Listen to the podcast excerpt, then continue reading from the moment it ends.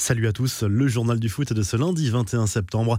Du nouveau dans l'affaire Neymar Alvaro, selon la presse brésilienne, le PSG pourrait s'appuyer sur l'analyse d'experts brésiliens qui ont confirmé les insultes racistes lancées par le défenseur de l'OM à l'encontre de la star parisienne il y a huit jours lors du Classico.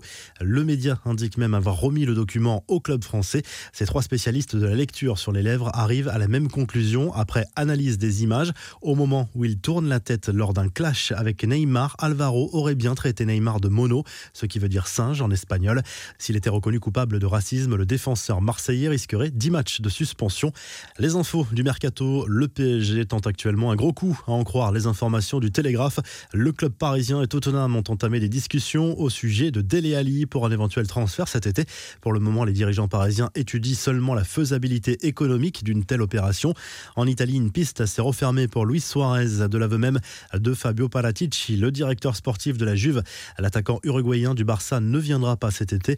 Les délais nécessaires pour l'obtention d'un passeport italien sont jugés trop longs et la vieille dame ne peut plus recruter de joueurs extra-communautaires.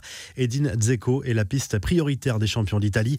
À Marseille, un attaquant est bien sur le point d'arriver. La confidence est signée André Villas-Boas et d'après le technicien portugais, il s'agit d'une pépite capable d'évoluer à plusieurs postes offensifs. Selon RMC, il s'agirait d'un joueur brésilien nommé Luis Enrique qui appartient au club de Trespass le montant du transfert est évalué à 10 millions d'euros.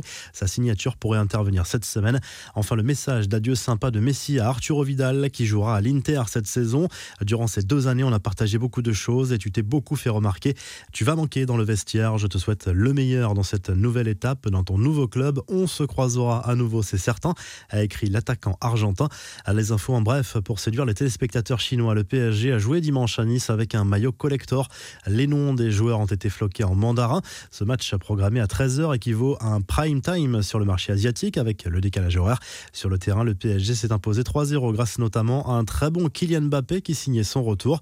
Direction à la Première Ligue où le héros du week-end se nomme Hugminson, auteur d'un quadruplé avec Tottenham sur la pelouse de Southampton ce dimanche.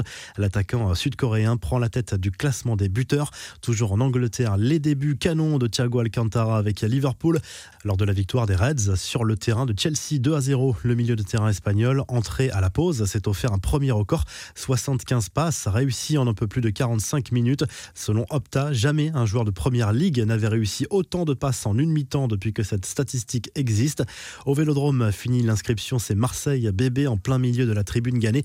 L'habillage visuel a changé grâce à des housses de siège. Cette fois, le club a misé sur la sobriété avec l'inscription olympique de Marseille accompagnée d'une étoile. L'OM qui a rendu hommage à Hiroki Sakai avec ce photomontage très réussi de international japonais qui a atteint la barre des 150 matchs disputés sous le maillot olympien. Enfin, cette info télé pour mieux découvrir Diego Maradona. Canal Plus propose un documentaire sur le joueur légendaire et le personnage sulfureux. C'est à découvrir en ce moment et les premières critiques sont excellentes. La revue de presse, sa direction, l'Espagne, où le journal AS revient sur la première plutôt décevante du Real Madrid en Liga dimanche soir. Match nul 0-0 sur le terrain de la Real Sociedad pour le club merengue en manque d'inspiration. Le Mondo Deportivo se penche sur le mercato du Barça avec des départs qui se confirment pour Vidal, Semedo et Suarez. L'opération dégraissage se poursuit en Catalogne avant d'éventuelles arrivées, mais le temps presse pour le club Blaugrana qui doit absolument alléger sa masse salariale.